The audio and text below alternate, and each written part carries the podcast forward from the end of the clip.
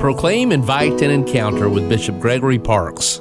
So as we continue to journey through the season of Advent, of course, and get closer to Christmas, things get very hurried. You know, we get caught up in all the trappings and the celebrations of Christmas. You know, there's a lot of office parties, lunches. We're busy with shopping and just preparing all those different things to celebrate Christmas. So we can kind of lose focus still that we're in the season of Advent.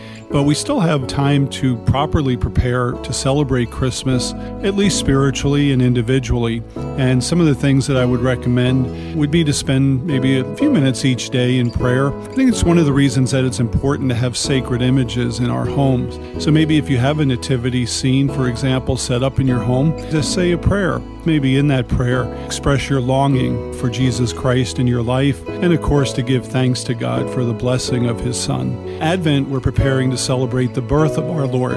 It's a bit penitential in terms of its character, to prepare our hearts and to prepare our souls to once again celebrate the birth of Christ with a clear conscience and with joy and with peace in our hearts. It is a good practice to go to confession before Christmas.